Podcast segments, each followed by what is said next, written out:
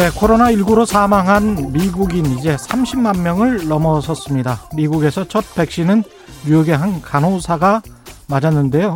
그러나 미국 퓨 리서치 센터에 따르면 여전히 미국민의 40% 가까이가 백신을 자발적으로는 맞고 싶지 않다고 응답하고 있습니다. 백악관 고위 관료들부터 먼저 백신을 마치겠다고 했던 트럼프 대통령도 최근 돌연 말을 바꿔서 좀 기다렸다가 마치겠다고 트위터를 했네요. 워싱턴 포스트 등 미국의 주요 언론은 백신을 맞아도 최소 수개월은 마스크를 더 쓰고 다녀야 한다고 보도하고 있습니다. 바이러스 창궐, 기후변화 위기에 대해 그동안 수차례 경고하고 구호 활동도 벌이고 있는 빌 게이츠, 마이크로소프트 창업자죠. 이 사람은 백신을 맞더라도 사태를 잘 관리해야만 2022년 내년이 아니고요. 2022년에나 미국이 정상 생활로 돌아갈 수 있다. 이렇게 예측하고 있습니다. 백신 우리도 빨리 들어왔으면 좋겠습니다. 그런데 백신이 또 모든 것을 일시에 해결해 줄 것이라는 믿음도 환상인 것 같습니다. 저는 사람들이 빼곡한 지하철에서 가끔 그런 생각을 합니다. 정말 우리나라 사람들 대단하다. 차분히 인내하고 지금처럼 모두 마스크 쓰고 다닙시다. 백신 맞아도 마스크 한동안 써야 한다고 합니다. 코로나19로 인한 사망자 미국은 30만 명, 한국은 현재까지 587명입니다. 네, 안녕하십니까. 세상에 이익이 되는 방송 최경련의 경제쇼 출발합니다. 저는 진실탐사 엔터테이너 최경련입니다. 유튜브 오늘도 함께 갑시다.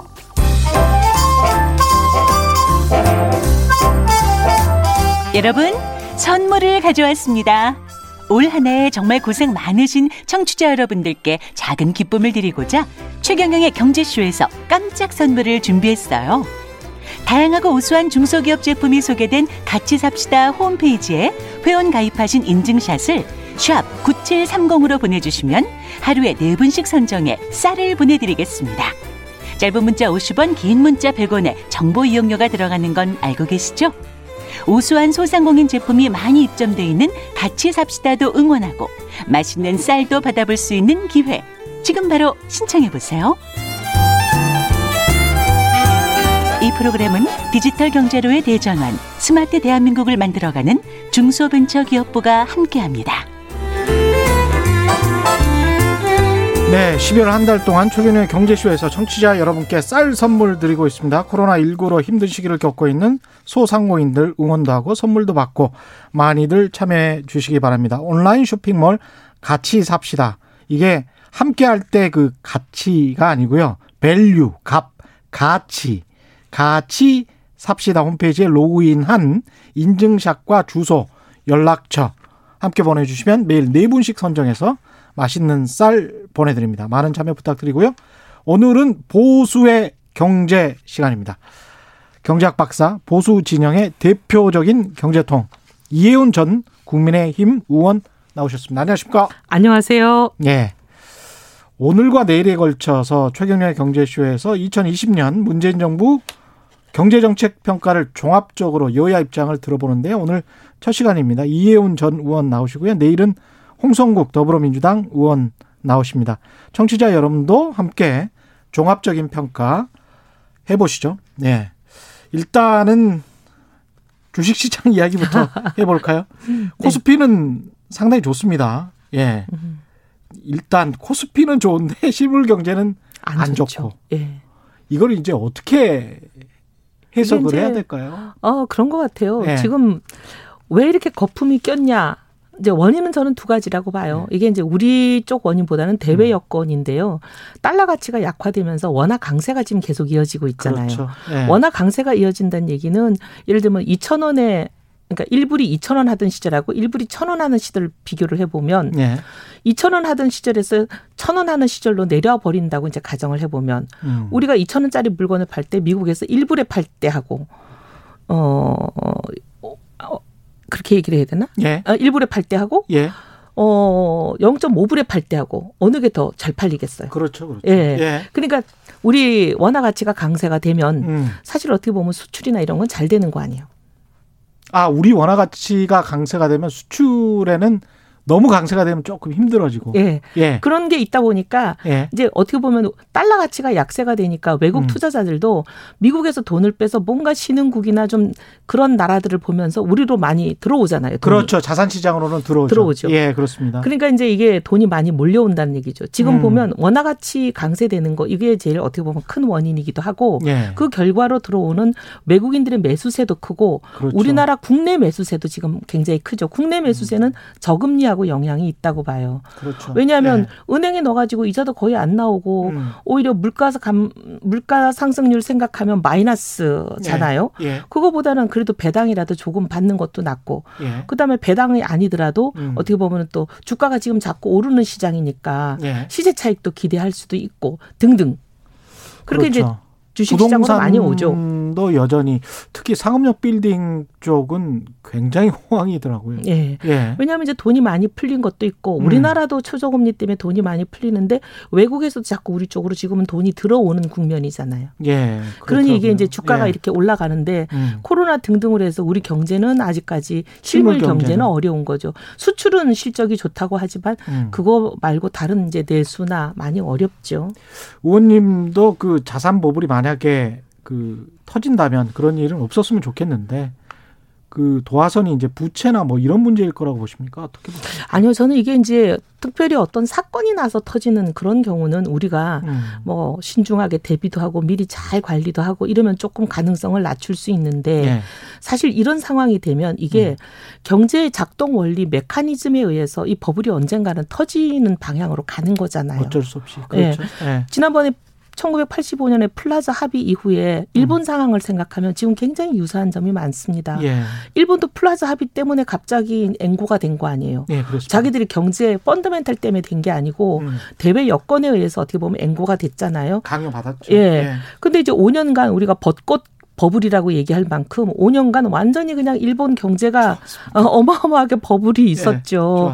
네, 그래서 뭐 모든 게 다 잘 나가는 것처럼 보이고 예. 그때 유행했던 두 가지 말이 제가 지금도 기억이 나요. 예. 그때 뭐라 그랬냐면 도쿄를 팔면 미국 전체를 다 전국을 다 살 수 있다. 맞아요. 그 이야기 그 정도로 앵고였어요. 음. 그다음에 또 와타나베 부인 얘기를 많이 했잖아요. 와타나베 부인. 그게 무슨 뜻이냐면 음. 해외 금융 거래를 심지어 일반 필부 필부인 동네 아주머니들도 한다 이런 의미잖아요. 동학개미라는 의미가. 예, 그렇습니다. 그 예. 그 정도로 지금 우리 서학개미를 떠올리게 하는 대목이에요. 예, 동학개미, 서학개미. 예, 서학개미가 예. 지금 보면 우리 뭐 해외 주식 시장 막 예. 아, 하시잖아요. 예. 그 정도로 이제 이런 버블이 막 낄 때는 이런 현상이 일어나는 거잖아요. 음. 근데 이제 이게 결국은 오랫동안 계속될 수 있냐? 예. 그럴 수는 없어요. 자금이 자꾸 유입되면 예. 예를 들면 그때 엔고가 음. 5년간은 지속이 됐지만 그렇습니다. 계속 자금이 유입되다 보니까 이제 할 수 없이 엔고가 전환이 되잖아요. 예. 엔화 약세로. 그렇습니다. 엔화 약세로 전환이 되니까 이제 음. 경제가 무너지기 시작하는 거 아니에요? 예. 근데 이게 우리나라도 마찬가지거든. 음. 지금 이제 워낙 강세인 기간이지만 음.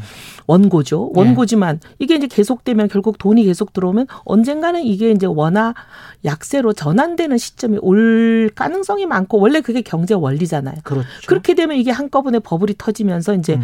그렇게 되면 뭐 부동산 무너지고 음. 금융 주식 시장 무너지고 이게 이제 다른 해외 사례 동서 고금을 막론하고 대부분 위기 때 버블이 꺼질 때 오는 현상들이잖아요. 그렇죠. 그러니까 이게 정말 우리가 조심하고 음. 버블이 터지지 않도록 잘 관리해서 가야 된다. 이게 이제 며칠 전에 기재부 차관이 말씀하신 저는 취지라고 봐요. 김용문 차관이 어, 예, 예. 그분이 뭐라 그랬냐면 예. 신용과 금융의 괴리가 음.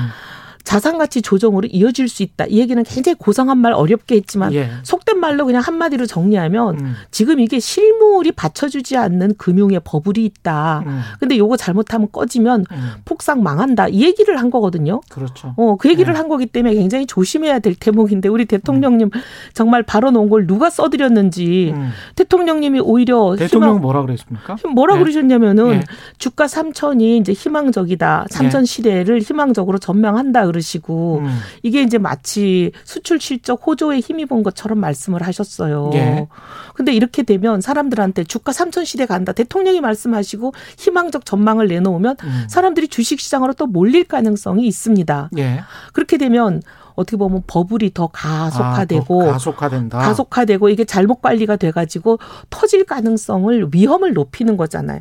지금 음. 많은 전문가들이 얘기하는 거 보면 지금 주식 시장은 에어포켓 리스크다. 음. 에어포켓이라는 게 우리 비행기 타다가 난기류 만나면 갑자기 급강하 쫙 하는 것처럼 예. 이게 이제 이렇게 버블이 막 잔뜩 부풀려져 있었을 때는 음. 별거 아닌 거 아주 사소한 작은 외부 충격 하나로만도 이게 팡 버블이 터지면서 와라락 다물어질 수 있는 거 아니에요? 예. 그래서 굉장히 신중해야 되는 국면인데 음. 대통령 말씀 자료를 그렇게 쓰신 참모들은 음. 정말 문제 있다. 음. 그래서 제가 오늘 좀 대통령께 이런 분들은 좀 경질하시는 게 좋겠다 이렇게 제가 페북에 글을 썼습니다. 예. 하여튼 지금은 굉장히 신중해야 될 국면입니다. 예. 아까 그 워낙 강세면 수출이 잘 된다고 하신 거는 약간 이제 헛갈리신 거죠. 워낙 약세면 수출이 예. 잘 되는 거고 워낙 강세인 시장에서 자산 시장으로 돈이 많이 들어온다. 것. 그 말씀을, 그 말씀을 하신 것, 하, 예. 예, 하신 것 같습니다. 예, 그리고 지금 어제 문재인 대통령이 또 이제 문재인 대통령 바로 말씀하셨지만 재난지원금 이야기도 좀 했는데 그래서 지금 실물 경제하고 자산 시장하고 이렇게 괴리가 커지다 보니까 실물 경제를 도와 줄 어떤 의도겠죠. 그러면서 이제 1차 재난금, 2차 재난지원금 이거는 뭐 야권에서도 다 동의를 했었던 것이 꽤 있었던 것 같기는 합니다만. 3차, 3차 재난, 지난, 재난 지원금 얘기를 이제 예. 국민의힘의 비대위원장이신 음. 김종인 위원장이 먼저 꺼냈죠. 사실은 보, 하자. 보편적 지급도 김종인 위원장께서 보편 지급이라고 하셨었나요? 첫 번째 1차 재난 지원금 아. 때 처음에 딱 시작을 할 때 한꺼번에 다 주는 게 나을 것 같다 그런 말씀을 하셨었던 음. 것 같아요. 기본소득 말씀도 하시고. 기본소득 말씀은 이번에 이제 8월 이후에 하셨죠. 그렇습니다. 정강 정책을 예. 이제 개정하면서 예. 그때 봄에는 안 했던 것 같은데요. 아, 봄에는 안 했습니까? 예. 기본소득 예. 말씀은. 그래서 상당히 김종인 위원장 같은 경우는 이런 부분에 관해서는 굉장히 좀 적극적이신 것 같은데요. 그런데 예. 저는 이제 이래요. 지금은 굉장히 많이 어렵습니다. 음. 여름에는 어떻게 보면 그 코로나 단계가 지금보다는 음. 훨씬 좀 완화돼 있는 편이었잖아요. 그렇죠. 이제 겨울이 되다 보니까 예. 또 코로나가 더 창궐을 하고 음. 확진자가 늘어나고 하면서 우리가 이제 그 방역 단계가 좀 강화되고 있잖아요. 예. 그러니 더 어렵죠. 9시 음. 이후는 아무것도 안 되고 커피점이나 이런 데서도 테이크아웃만 되고 앉아서 뭘 먹을 수도 없고 사람을 그렇죠. 만날 수도 없고 이러니까 예. 자영업자들이 겪는 어려움은 지난번 2차 재난지원금이나 1차 재난지원금이 나갔을 때보다는 저는 훨씬 더 어려운 상황인 것 같아요. 거기다가 이제 그동안에 계속 버텨왔는데 누적돼 온 게 있는 거죠. 누적돼 온 게 누적돼 온 어려움이 더 있는 예. 거죠. 그래서 이번에는 사실 이제 3차 재난 지원금 음. 필요하다에 대해서 음. 야당이 토를 단 적이 없고 야당이 먼저 하자고 국민의힘이 먼저 나서고 있는 편이죠. 예. 그랬던 것 같습니다. 그래서 이거 자체는 3조 한 5천억 정도 되는데 이게 소상공인 특수고용직 순으로 선별 지급 되긴 합니다만 이거는 어떻게 평가하시고 예산은 충분하다고 보시는지? 아니요, 저는 이래요. 이제 음. 그 우리가 재난지원금 얘기할 때 1차는 전 국민에게 한번 해봤고, 예. 그 다음에 2차는 어, 어려움에 처한 분들을 딱 집중 타겟팅해서 한번 해봤잖아요. 그렇습니다. 두 번을 해봤는데 음. 저는 그런 것 같아요. 이 재난지원금의 효과를 사람들이 얘기할 때 두 가지로 크게 얘기합니다. 예. 어, 사람들이 돈을 써야 소비가 진작이 돼서 경제가 살아나는 거 아니냐 그 음. 효과를 노려야 된다 이런 주장의 한쪽이 있고 예. 그다음 두 번 한쪽은 생계 절벽에 내몰렸으니까 일종의 구조, 긴급 구조 개념으로 음. 그분들을 중심으로 도와드리는 게 좋다. 전 음. 국민에게 소액으로 주는 것보다는 예. 그냥 어려움에 처한 분들에게 오히려 몰아주자. 예. 어차피 같은 돈을 지원을 그렇죠. 한다면 총액이 같다면 그렇죠. 어려움에 처한 분들에게 몰아주자. 음. 전 국민에게 소액집 주는 거는 별 효과가 없다. 이렇게 이제 주장하는 두 가지 주장이 있는데 예. 저는 후자예요. 아, 후자죠. 저는 후자인데 예. 예. 처음부터 후자였는데 음. 근데 첫 번째 이 소비 진작 효과를 가지고 이제 많은 분들이 자꾸 이거는 보면은 이제 경제학에 있어서 실증 분석으로 결론이 나올 수 있는 부분이거든요. 음. 근데 최근에 이제 1차, 2차가 나간 걸 가지고 1차, 2차를 분석한 결과들이 좀 나오고 있어요. 어떻게 보십니까? 국회 예산정책처에서 낸 거를 보면 음. 0.15% 정도 이게 이제 맥시멈이라는 거예요. 맥시멈. 기껏해야 아무리 높아도 1.0.15 정도 퍼센트 GDP를 상승시키는 효과는 있다. 근데 더 보편 많이 지급이 아니요. 어, 보편 지급. 보편 지급이 그러니까 뭐 보편 지급이라기보다 어쨌든 돈을 줬더니 그렇더라 하는 거죠. 예. 그랬는데 KDI는 뭐라고 음. 하냐면 어, 한 0.5% 정도까지 얘기합니다. 0.15%와 0.5%는 상당히 차이가 크긴 하지만 어, 4배 정도. 예, 이제 예. 정부 기관인 KDI가 제일 많이 얘기하고 있어요. 예. 0.5%를. 예. 근데 이제 예를 들면 우리가 1차에 얼마 줬고 2차에 얼마 줬고 재난 지원금이 있잖아요. 예, 수가 다르죠. 예. 1차가 제일 많이 줬죠. 예. 1차도 있지만 음. 2차 같은 경우는 12.2조나 줬었죠. 네. 그리고 1차는 보면은 1차 재능 기원금은 12.2조, 네. 2차는 7.8조 정도 그렇죠. 준 걸로 되니까 네. 두개 합하면 20조? 음. 20조 돈을 썼는데 아까 얘기한 0.15% 만약에 GDP를 올린다. 그럼 우리 GDP가 한 1,800조 정도 되니까 그렇습니다. 하면 나오는 게 한 3조, 2조? 아. 3조 정도 돼요. 아, 재정 승수 효과가 떨어진다. 예, 그다음에 예. 를 들면 이제 KDI가 제일 많이 그래도 효과가 있다고 음, 봤는데 0.5%까지 본다 하더라도 9, 9조 정도 되거든요. 쓴 돈에 비해서 이게 그렇게 효과가 있느냐? 20조를 썼는데 네. 9조 나왔다. 네. 최대 봐서 최대 봐서. 예. 그러니까 그거보다는 음. 저는 경기 진작 효과를 크게 기대하기가 좀 어려운 상태고 예. 전문가들도 뭐라 그러냐면 아예 쓸 생각이 없었던 돈을 그냥 지원금이 왔다고 쓰는 게 아니라 음. 뭐 다음 달이든 그 다음 달이든 뭔가 쓰려고 하고 있던 거를 돈이 생기니까 땡겨서 썼다. 그런 측면도 있겠습니다. 어, 예. 기존 소비가 대체된 거지.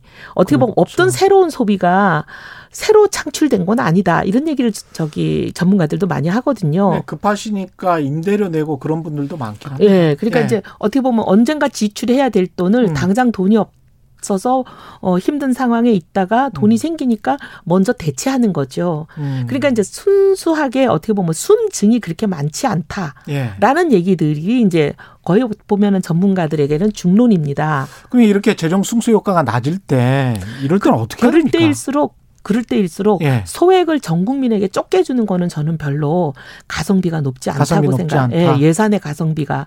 그래서 이럴 때는 음. 정말 생계 절벽에 내몰린 분들에게 우리가 총액은 갖다 하더라도 그분들에게 집중 몰아주는 게 훨씬 효과가 있다고 보는 아. 거죠. 그리고 이제 이거는 뭐 꼭 승수효과 따질 일이 아니더라도 예. 국가가 어떻게 보면은 방역을 어 시행하는 거잖아요. 음. 국가의 정책이잖아요. 예. 그래서 방역의 정책에 국가 정책에 순응해서 음. 가게도 일찍 닫고 문도 닫고 손님도 줄이고 음. 손님이 이제 어떻게 보면 밀도를 줄여야 되잖아요. 예. 한꺼번에 뭐 몇 명 이상 손님을 받을 수가 없으니까 음. 뭐 저녁 식사 같은 것도 뭐 10명 이내, 5명 이내 제한하고 하잖아요. 예. 이게 이제 국가 방역 시책에 협조하시느라고 음. 이렇게 어려움에 내몰린 분들 아니에요. 음. 근데 이분들에게는 국가가 어쨌든 예산으로 긴급 지원을 아주 집중해서 몰아서 해 드리는 게 국가의 책무죠. 그러면 그런 의미에서는 영연방 국가들도 이런 제도를 시행하고 있는 걸로 알고 있습니다만은 임대료 유예 같은 거 있지 않습니까? 한 6개월 음. 정도 음. 이렇게 힘든 상황에서 이게 아마 저 여당에서나 청와대에서도 그런 이야기가 솔솔 나오고 있는 거는 같은데. 뭐 법안도 발의하신다고 그러는데 예. 저는 근데 이런 것 같아요. 음. 지금 이제 어, 집주인이 있고 세입자가 있잖아요. 음. 세입자 힘든 거 분명하죠. 예. 그러면 이게 집주인이 잘못해서 생긴 거라고 볼 수 있냐? 음. 그럼 집주인의 책임이냐? 그리고 집주인은 모두가 다 사정이 좋으냐? 그렇게 음. 보기는 어렵거든요. 그렇죠. 집주인들도 보면은 지금 이제 어떻게 보면 임대료 받아서 생활하시는 분들도 있고, 그렇죠. 그다음에 임대 집을 이제 음. 그러니까 빌딩을 자기가 사서 상가를 누구한테 세놓을 때 대출 받으신 분들도 있고, 그렇죠. 그러니까 사정은 다 다양하거든요. 음. 근데 특정 일방만 지원하고 특정 일방의 희생으로 특정 일방을 지원해라. 음. 이렇게 국가가 하긴 좀 어려운 부분이기 때문에 저는 독일의 방법이 저는 제 눈에 들어오더라고요. 어떻게 저는? 메르켈이 그 발표한 거 보고 예. 야 정말 메르켈은 대단한 지도자다 이 생각을 한게 예. 어쨌든 정부 방역 지침에 저기 순응하느라고 예. 이런 일들이 생긴 거니까 음. 국가가 특히 이제 임대업 같, 그러니까 저기 자영업자들 경우에는 건물주 같은 경우 아니요? 건물주 말고 세입자, 세입자, 자영업자. 예. 자영업자들의 경우에는 그래서 정부 방침 때문에 음.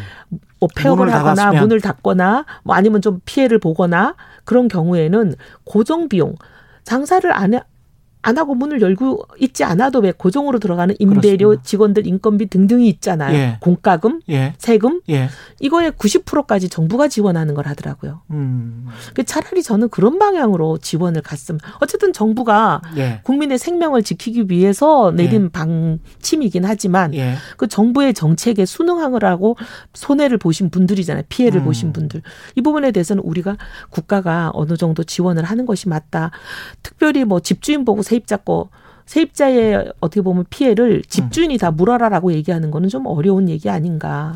그러네요. 예. 그거보다는 정부가 하는 그런 방법도 아주 좋을 것 같습니다. 예. 예. 그런 방법도 아주 좋을 것 같고요. 그래서 그거는 예. 이제 사실 어떻게 보면 야당도 동의하지요. 음. 야당도 동의하고 음. 재정 건전성도 우리가 굉장히 걱정을 하긴 하지만 예. 재정 건전성이 물론 중요한 원칙이죠. 음. 하지만 지금의 이제 국민들이 어떻게 보면 생계가 무너지는 것은 위급한 위기 상황이기 때문에 이럴 때는 국민의 그 생계를 지키는 것이 더 중요한 가치가 되는 거잖아요. 예. 근데 이제 그 대신 우리나라는 난 좀 독일 얘기를 해서 자꾸 음. 해서 그런데 메르켈이 보니까 음. 지금은 어쩔 수가 없다. 다 설명을 하고 음. 그래서 이제 좀 봉쇄 여러 가지 이제 조치를 내리니까 이걸 좀 음. 협조해 달라라고 얘기하고 그 대신 우리가 이렇게 지원을 하겠다라는 예. 얘기를 하는데 지원을 하면 결국은 국가 재정이 이제 부실해지는 거 아니에요? 예. 부채도 늘어나고 예. 그래서 요렇게 요렇게 부채가 얼마 얼마 늘어난다. 음. 근데 요거는 코로나가 끝나는 어 2023년부터는 바로 갚는 걸로 요렇게 요렇게 갚겠다. 아, 라는 계획도 같이 발표하면서 장기 플랜도 같이 예. 음. 지원이 필요함도 설득을 하고 불가피하다는 것도. 예. 근데 요게 끝나고 나면 우리가 요 재정을 메꿔 놓는 것도 우리가 해야 될 의무다. 어떻게 그러니까 우리 같이 하자. 예. 음. 그걸 같이 이제 쭉 국민들 앞에 다 같이 설명을 하면서 하나의 패키지로 음. 국민들한테 동의를 구하는 거.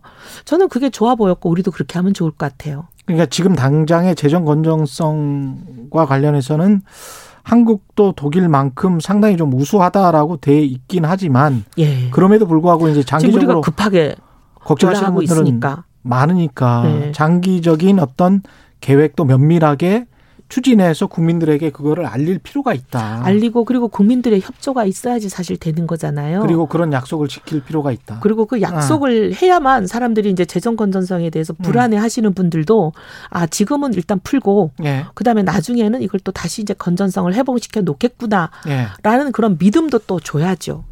일자리 그래야 반대가 덜하지 않겠어요. 그렇죠. 예. 음. 일자리 정책과 관련해서는 어떻게 생각 가십니까? 그 일자리 100만, 100만 개, 예. 이야기 지금 나오고 있고요. 예. 예. 근데 이제 사실 저는 이제 이 정부의 일자리 정책에 대해서 늘 좀 아쉬운 부분은 뭐냐면 예. 그게 이제 일자리라는 표현을 할 수 있는 것이냐. 하루에 두세 시간 나와서 약간 용돈 비슷한 거, 교통비 비슷한 예. 거 받아가는 거를 그걸 일자리 하나로 쳐서 백만 개를 만들었다고 얘기하는 것은 좀 과하지 않나 예. 이런 생각이 들고 예. 물론 지금은 뭐 그런 것도 만들어야죠. 음. 그런 것도 만들지만 더 중요한 일자리에 좀 더 집중을 해 주셨으면 좋겠다 이런 음. 생각을 하죠. 더 양질의 일자리가 뭐 창출돼야 한다는 것은 그건 뭐 반박할 수가 없죠. 그렇게 됐으면 좋겠습니다만은 그게 또 이제 시장에서 만들어져야 되는데 시장에서 만들어져야 되는데 예. 이런 거예요. 할 수 있는 방법이 있어요. 전 제가 서울시장 되면 이거 진짜 하고 싶은데 예. 우리가 이제 보면 교육 빅뱅, 에듀테크 빅뱅이라고 얘기를 하잖아요. 예. 이제는 이제 지금 이런처럼 교육이 음. 코로나 때문에 사실 이제 빨리 끝나버렸어. 원래 끝날 것이었지만 통상적으로 걸리는 시간보다 더 빨리 코로나 때문에 끝나버렸잖아. 이제 예. 온라인 교육이 강화되고. 근데 이제 AI 교사, 음. 챗봇, 예. 이게 교실에 등장해서 아이들을 교육한다고 생각을 해보세요. 이게 사실 그렇게 먼 얘기가 아니라 중국은 2023년부터 AI 교사를 지금 투입하겠다는 거거든요. 거기다가 교사들도 계속 이렇게 인터넷에서 강의를 하다 보면 이게 편차가 심해져 가지고 네. 한 교사에 집중되게 되고 네네. 네. 진짜 양극화가 심하더라고 이 사교육 시장도. 맞습니다. 예. 엄청 근데 애들 예를 들면 예. 이런 걸 한번 생각을 해보면 예. 인체 신비를 가르치는데 우리가 막 몸속에 있는 온갖 내장 기관들이 무슨 역할을 하는지를 우리가 말로 설명하거나 그림으로 보여줘가지고 쉽지가 않잖아요. 예. 근데 이거를 예를 들면은 AI 교사가 음. 이 AR을 AR이 증강현실이잖아요. 예. 증강현실에는 사람의 몸을 다 찍은 거에다가 우리가 아이언맨 같은 거 보면 상대 로봇의 특징에 대해서 뭐 그렇죠, 그렇죠. 착착착착 예. 화면에 나오는 거 보셨잖아요. 예. 그러니까 진 진짜 이제 생생한 이미지, 현실 이미지에다가 가상 정보와 이미지를 섞어가지고 훨씬 더 현실감을 느끼게 해주는 거 아니에요? 음. 그런 거를 사실 많이 제작해갖고 아이들에게 전국에 있는 교실에 다 제공하면 되죠. 아니 근데 그렇게 되면 그런 걸 그, 제공하고 만들고 하는 사람들이 어마어마한 아, 일자리가 그 생겨요. 일자리. 그 일자리가 교, 교사들의 일자리랄지. 아니 교사들은 도움을 받는 거죠. 교사가 아, 없어지는 게 아니라 예. 교사는 있어야죠. 예. AI 교사가 그런 보조 역할을 하는 거죠. 아. 어떻게 보면 선생님들이 예. 진짜 지금 학교 선생님들 너무 안 됐어요. 음. 보면 그 짧은 시간 안에 애들 가르쳐야죠. 교재 준비해야죠. 뭐 온갖 창의적인 일은 다 하셔야 되는데 음. 또 행정 업무와 애들 인성 지도와 생활 지도까지 다 하셔야 되잖아요. 예. 근데 그거를 중에서 간단 어떻게 보면 전문적인 지식이나 정보를 전달하는 것은 음. 이런 AI나 챗봇이나 이런 4차 산업 혁명의 도움을 받는 거죠.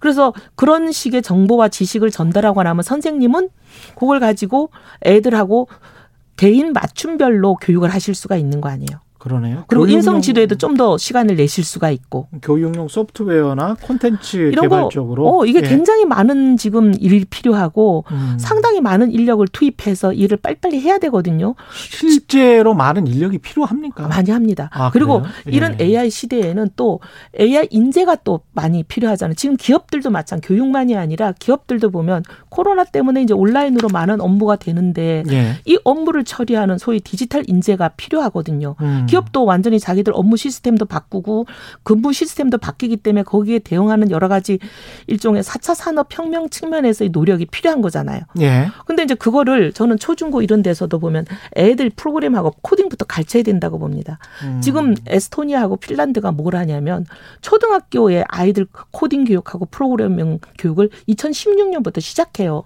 했어요. 예. 우리는 지금 아직 그런 생각 안 하잖아요. 음. 근데 이제 어떻게 보면 4차 산업혁명 시대에는 인재강국 코리아가 인재에서 뒤지면 안 됩니다. 네, 코딩 교육은 필요하죠. 예. 네, 근데 예. 그런 거 하려면 코딩 교사도 필요하고, 음. 코딩이든 뭐든 진짜 온 전국의 초등학교에 중학교에 그런 사람들 배치하려면 또 코딩을 가르치는 또 전문가 양성도 필요한 거 아니에요.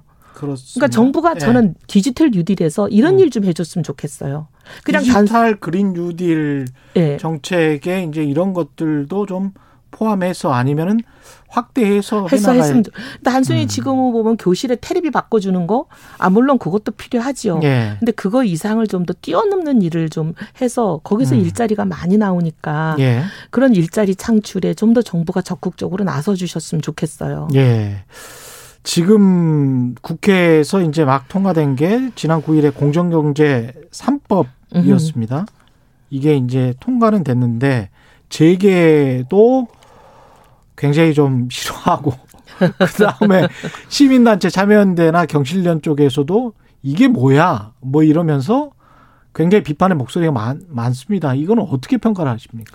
이제 좀 민주당이 음. 오해일지는 모르지만 음. 빌미를 제공한 측면이 많다고 봅니다. 예. 중간에 좀 꼼수가 있었잖아요. 예. 를 들면 이제 전속 고발권 폐지 문제를 놓고 음. 보면 예. 대통령 공약 공약이셨고 4월 15일 총선 불과 반년 전에 총선의 공약이었습니다. 예.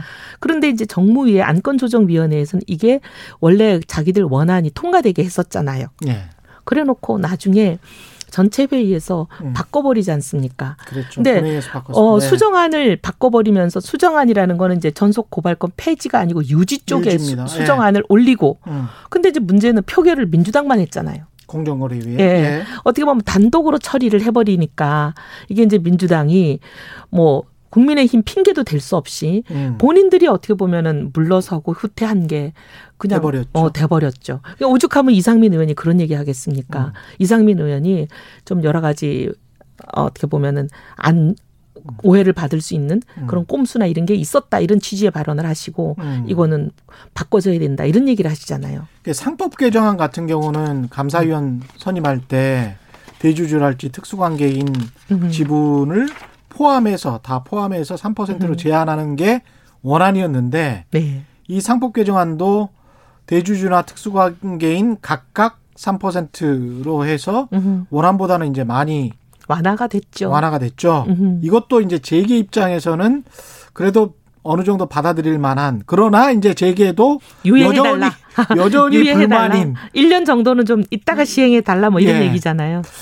이거 어 이런 거는 어떻게 봐야 되나요? 양쪽의 이익이 뭐 첨예하게 대립돼서 예. 근데 이런 것 같아요. 이제 음. 예를 들면 각각 3%냐, 합해서 3%냐. 예. 근데 합으로 합해서 3%는 사실 단번에 가기는 너무 급격한 변화이긴 했어요. 음.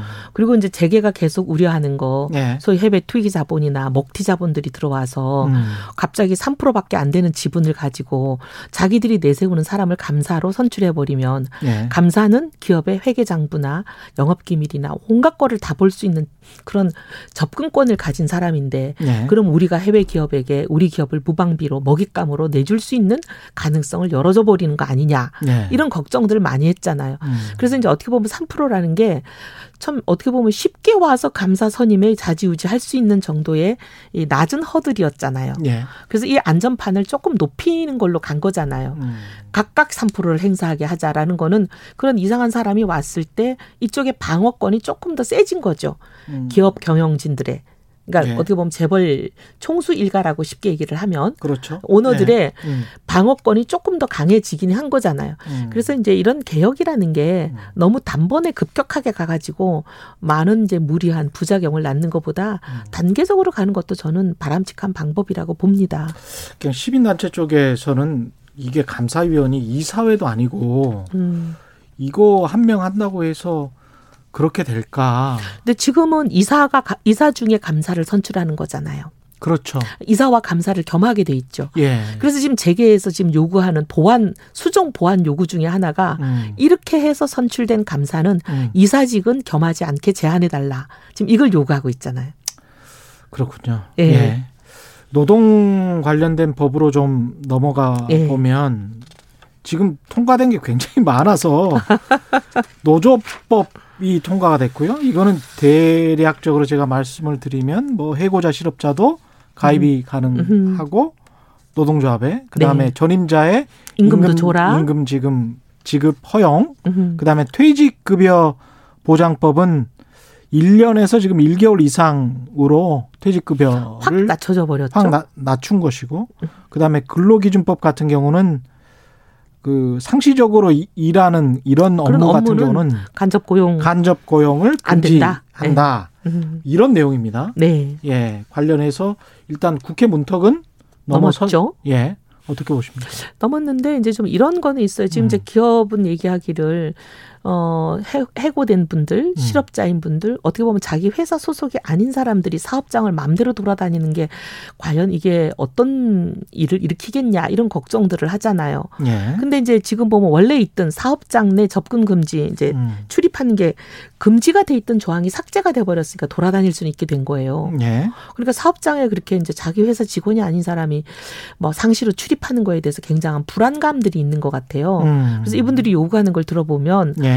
그러면 좋다. 사업장에 전면 금지는 안 된다면 음. 이분들은 노조 사무실에 가도록 하고 예. 노조 사무실도 이제 필수적인 어떤 사안이 발생했을 때 가는 걸로 좀 제한을 해달라 이렇게 얘기를 하고 있거든요. 예. 근데 노조는 또 어, 전면 허용해야 된다 이렇게 얘기를 하고 있는데 그렇죠. 근데 이제 일반적인 상식에서 볼 때는 예. 해고자와 실업자 현재 회사 소속이 아닌 사람에게 음. 사업장 어디든지 마음대로 상시 출입으로 다 돌아다니게 해주면은 좀 어려운 일이 있지 않을까 이런 생각도 들지요.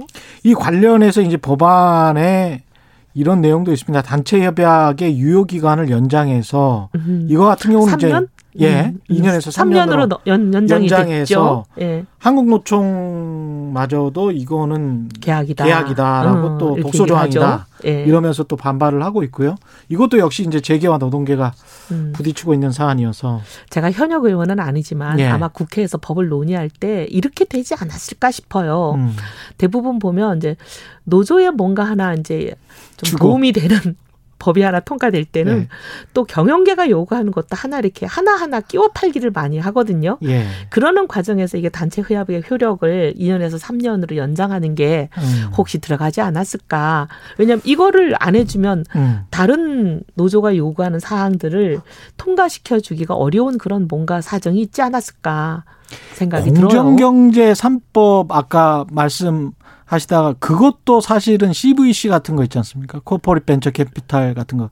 그러니까 지주회사가 벤처 캐피탈. 원래는 지주회사는 공정거래법에 그 금융 자회사를 가질 수가 없잖아요. 근데 이제 벤처 캐피탈을 소유할 수 있는 걸로 이번에 바뀌었죠. 그건 사실은 재계가 오랫동안 주장해 수건 사업이죠. 예, 수건 사업이었습니다, 사실은. 네. 근데 이제 물론 제한이 상당히 있긴 한데 네.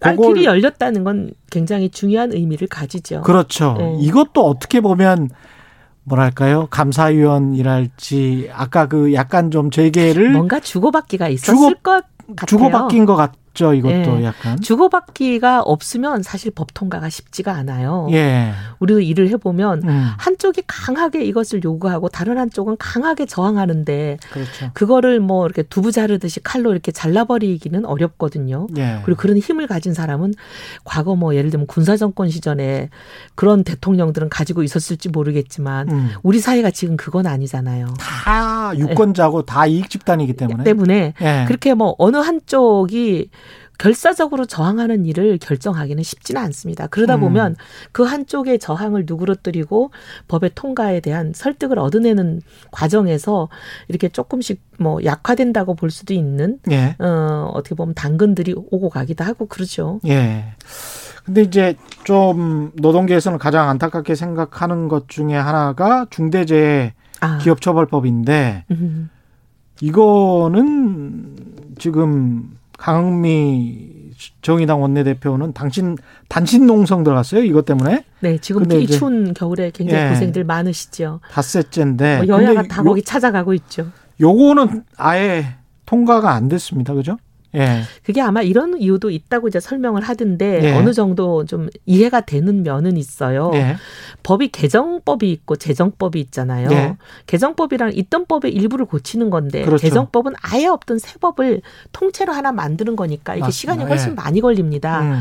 그리고 절차도 복잡해요. 음. 소요 시간만 많이 걸리는 게 아니라 다른 거는 그 개정하는 그 문구 수정하는 문구만 가지고 논의를 하면 되는데 재정법은 처음부터 끝까지 1조부터 끝까지 다 축조 심의를 해야 되잖아요. 많아요. 그러네. 그러니까 이제 이게 예. 시간도 많이 걸리기도 하고 그다음에 또 절차가 예. 반드시 공청회담마다 이제 재정법인 경우에는 거쳐야 될 절차와 기간이 굉장히 복잡하고 많아요. 음. 그러다 보니까 이게 이제 재정법이다 보니까 이번에 같이 통과되기는 어려웠던 건 아닌가. 음. 시간상, 예. 절차상. 그런 생각이 들어요. 예. 예. 조금 아마 시간은 더 걸릴 거예요. 예. 하지만 이제 양쪽이 너무 지금 이제 또 생각이 팽팽하잖아요. 예. 근데 사실 야당도 어떻게 생각하냐면 음. 중대재해 이 법이 예. 필요한 부분이 있다. 왜냐하면 어 예. 현행법이 예. 지금 너무 이제 문제가 있어가지고 예. 뭐 피해자들도 많으셨지만 음. 유족들 입장에서 이게 뭐냐 달라진 게 하나도 없지 그렇죠. 않냐 예. 우리 가족의 생명이 어떻게 보면 희생되면서 예. 많은 사회적인 경각심을 끌어냈고 그래서 국회도 얘기를 했는데 뭐가 달라졌냐 사고는 계속되고 있고 산재가 2천 명이고 우리가 코로나 사망자가 600명이 안 되는 거면 1년에 이거는 좀 문제가, 코로나보다 더한 거죠. 예, 문제가 있는 거죠. 예를 들면 예. 이제 기업이 추인하고 최고 책임자를 처벌하지 않았었잖아요. 지금 현행법은 네. 어떻게 보면 하급 관리나 그런 분들 어떻게 보면은 책임이 덜 중하다고 생각되는 분들은 처벌을 받고 음. 더 중하다고 생각되는 분들은 처벌해서 이제 어떻게 보면 제외돼 있는 이 현행법이 예. 문제가 있다. 결국은 최고 책임자나 기업의 오너가 그렇습니다. 이 부분에 대해서 관심을 갖고 음. 뭔가 조치를 해야지 되는데 조치를 할 권한을 가진 사람이 처벌해서 면제돼 있고 음. 조치를 할 권한이 없는 사람이 처벌을 받으면 이게 이제 고쳐지기가 좀 어려운 면이 있죠. 그렇습니다. 예. 이제 그런 게 하나가 있었고 음. 그다음에 보면 이제 벌금 하한선이 없어가지고 예. 법인의 벌금에 하한선이 없어가지고 대부분 판례를 보면 음. 사람이 사망을 하는 사고 이런 게 엄청난 피해가 그렇죠. 생기는데도 뭐 예. 400만 원? 400만 원. 어, 이런 예. 게 이제 어떻게 보면은 어, 재해를 예방하는데 실질적인 조치가 안 되는 거 아니냐. 그렇죠. 이건 이제 어떻게 보면 잘못했으면 누가 잘못했는지가 밝혀지면 음. 엄벌에 처하고 내가 요런 거 소홀히 했다가는 정말 음. 패가 망신하겠구나 네. 하는 정도의 이제 그런 처벌이 있어야 예. 더 사람이 조심하고 그렇죠. 더, 더 단단하게 하고 그러지 않겠어요? 음. 그러니까 그런 면으로 보면 그리고 딱 손해배상 책임이 없습니다. 현행법은. 예. 그러니 뭐 사실 어떻게 보면 재해가 나는 거에 대해서 음. 어, 어마어마한 책임을 지는 건 아니죠. 음. 그러니까 어마어마한 책임을 지게 해야지 이제 이런 재해가 그렇죠. 지금 현재 예방될 수가 좀, 있죠. 예. 그러니까 이제 현행법을 고쳐야 된다. 이거에 대해서는 음. 국민의힘도 지금 굉장히 강조하고 있어. 이거 해야 된다고. 예. 해야 된다고 강조하는데 문제는 이제 개정안이 음. 이거 좀 너무 아무것도 없던 데서 너무 강하게 한꺼번에 단번에 급격하게 가버리면 예. 이게 좀 어려움이 있지 않냐. 그래서 음. 단계적으로 가자. 이제 이런 주장이 있는데 어려움이라는 건 기업들에게 예. 예. 음. 예를 들면 지금 뭐 어, 형사처벌을 하는데 형사처벌이 예. 뭐 5년 이상 이렇게 돼 버리면 예. 5년 이하가 없는 거 아니에요? 아, 그러네요. 5년 이상이면 예, 5년 그렇게 되는 없겠죠. 거죠. 예. 그래서 이제 그런 음. 부분들이 조금 과도한 거 어떻게 보면 너무 급격하게 가는 부분들은 음. 조금 단계적으로 가자. 이제 이렇게들 얘기를 지금 하고 있죠. 음. 이제 그런 상황이기 예. 때문에 음, 어떻게 보면 국민의 힘도 음. 어 하자. 그런데 현행법을 조금 더 부작용이 덜하게 또는 실행이 될 수 있게 좀 보완 수정해 보자 이런 얘기인 거죠. 근데 이 얘기는 국민의힘에서만 나오는 게 아니라 민주당 지도부에서 특히 정책위 의장이 굉장히 강경하게 발언하고 계시는 거 아니에요? 원내 지도부도 그러고. 근데 그 정책위 의장은 사실 노조 출신인 걸로 알고 있는데 노조 출신인 정책위 의장이 이 부분을 제일 걱정하시면서 네. 강경하게 나오시잖아요. 위험의 외주화는 계속되고는 있는데 또 이제 네. 오늘 성명서 나온 거 보니까 중소기업 쪽에서 또 이게 이 법에 관해서 자기들이 죽는다고 이제 강력하게 반발을 하더라고요. 네, 네. 근데 이게 구조가 이렇게 돼 있는 것 같습니다. 보니까 대기업이 음흠. 하청을 주잖아요. 음흠. 그리고 하청에 재하청을 주고 음흠. 가장 의린 중소기업이 가장 위험한 일을 하고 그 가장 맞습니다, 맞습니다. 의린 중소기업의 가장 의린 노동자가 이 모든 위험을 다 떠안는 거죠. 그렇죠.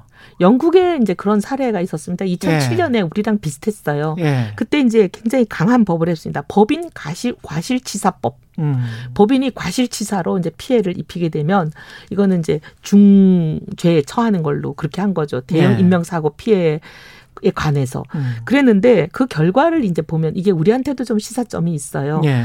처벌이 지금까지 28개 기업이 처벌을 받았대요. 예. 근데 모두가 단 하나의 예유도 없이 중소기업이에요.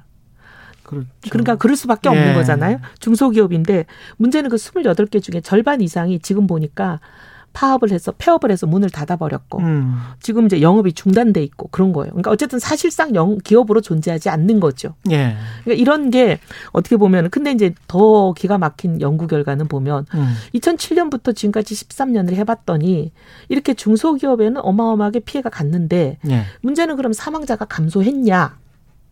그게 안 됐더라는 거예요.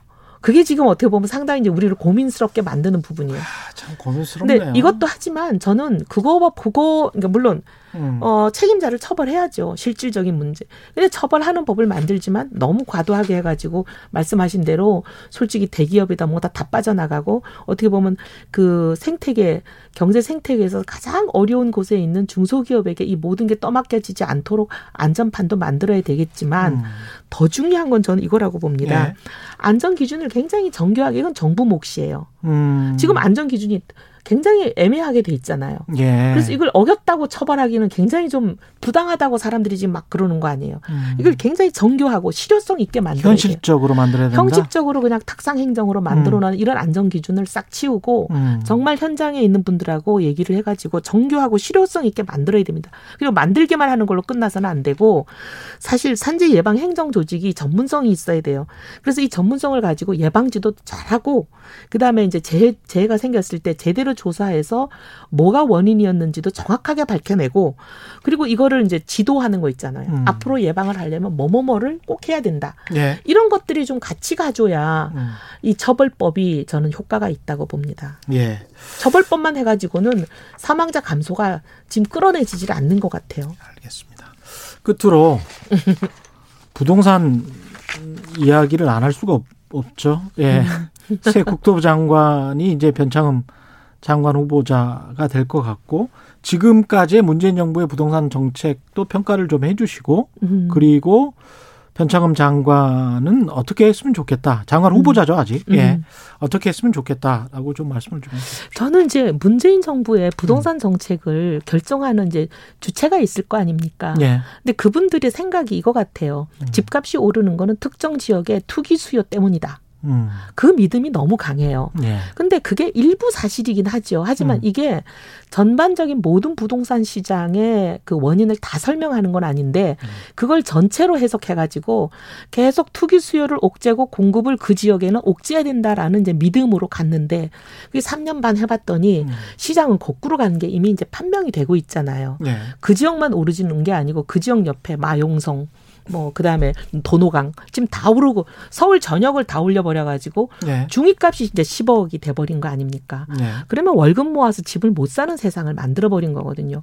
이거를 목적하진 않았을 거예요. 음. 근데 어쨌든 본인들이 생각했던 방향이 3년 반을 해 봤는데 결과는 계속 거꾸로 나왔으면 이제는 정책의 발상의 전환을 해야 되거든요. 네. 근데 저는 이 변창흠 내정자 개인적으로 잘 알아서 제가 개인적으로 훌륭한 분이긴 하지만 정책의 방향이 예.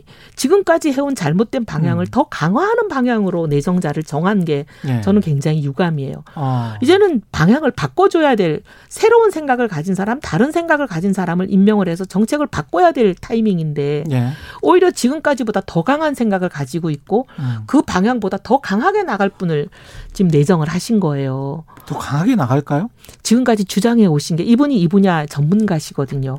김현미 아. 장관처럼 정치학 예. 하다가 갑자기 부동산 아무것도 모르는데 여기 얼떨결에 오신 분이 아니에요. 행정학 하셨죠. 아, 평생을 부동산을 하신 예. 분입니다. 네. 그런 분이기 때문에 평생 본인이 뱉어놓은 말이 있고 주장해온 바가 무지하게 쌓여 있는 분이에요. 김수현 실장 전 실장 하는 절친이라고 하고 가깝죠. 예. 근데 저희 제가 이제 보기에는 음. 두 분의 관계가 김수현 우리 저기 정책실장은 네. 사실은 도시공학 전공하신 분이고 경제적인 그렇죠. 그 트레이닝이나 이 소위 디스플린을 받은 음. 분은 아니에요. 예. 근데 이분의 그런 부동산에 관한 경제적인 해법과 분석 이런 거는 음. 사실 가장 절친이라고 보는 이 변창흠 내정자 저희 경제학과 선배이십니다. 서울대 경제학과 나오시고 예. 나중에 이제 행정학 박사를 받으셨고 그리고 이제 예. 도시공학도 좀 하셨죠. 예. 그러니까 이제 부동산과 경제를 접목하신 어떻게 보면 상당한 이론가세요. 예. 근데 그 이론가의 방향이 완전히 이제 특정 지역의 투기 수요를 눌러야만 집값을 잡는다는 믿음을 갖고 계시는 분인데 음. 그 정책은 3년 반 했지만 지금 실패했잖아요. 음. 이제 바꿔야 될 타이밍이거든요. 근데 더 강하게 하실 분이 오셨기 때문에 더 강하게 할 거다라고. 근데 금리가 이런 상황에서 이거는 제, 제 얘기가 아니고 예. 어디 쓴 글을 제가 인용하면 더 센 놈이 왔다 이렇게 돼 있어요.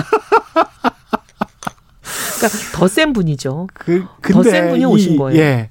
거시 경제와 관련해서 이제 사실은 부동산을 가장 그 쉽게 제어할 수 있는 방법은 금리인데 금리만 갖고는 안 됩니다. 지금 예. 보면 이런 게 있어요. 음.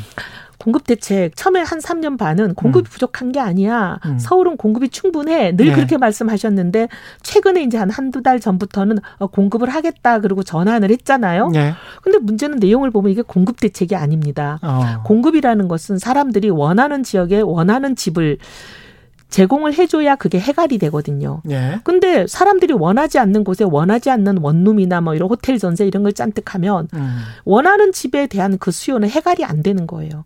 사람들은 3, 4인 정도 가구, 가족이 예. 편안하게 살 수 있는 음. 아파트 이런 걸 원합니다. 음. 그런데 지금 며칠 전에 11월 달에 발표한 11만 4천 가, 그 가구를 공급하겠다는 그 공급 대책을 보면 예. 그 중에 한 55% 가까이가 매입 빌라예요. 음. 그러니까 이제 원하는 집과는 거리가 먼 거죠. 예. 그리고 나머지가 또 뭐 호텔 전세 임대 막 이런 거잖아요. 예. 지금 사람들이 이제 공공임대에 사시는 분들이 마음을 다칠까봐 이렇게 굉장히 말씀드리기가 이제 민감한 부분인데 예. 이 사람들은 지금 수요 말이요. 수요에 예. 그 갈증을 느끼고 계속 집을 이제 살려고 하시는 분들은 음.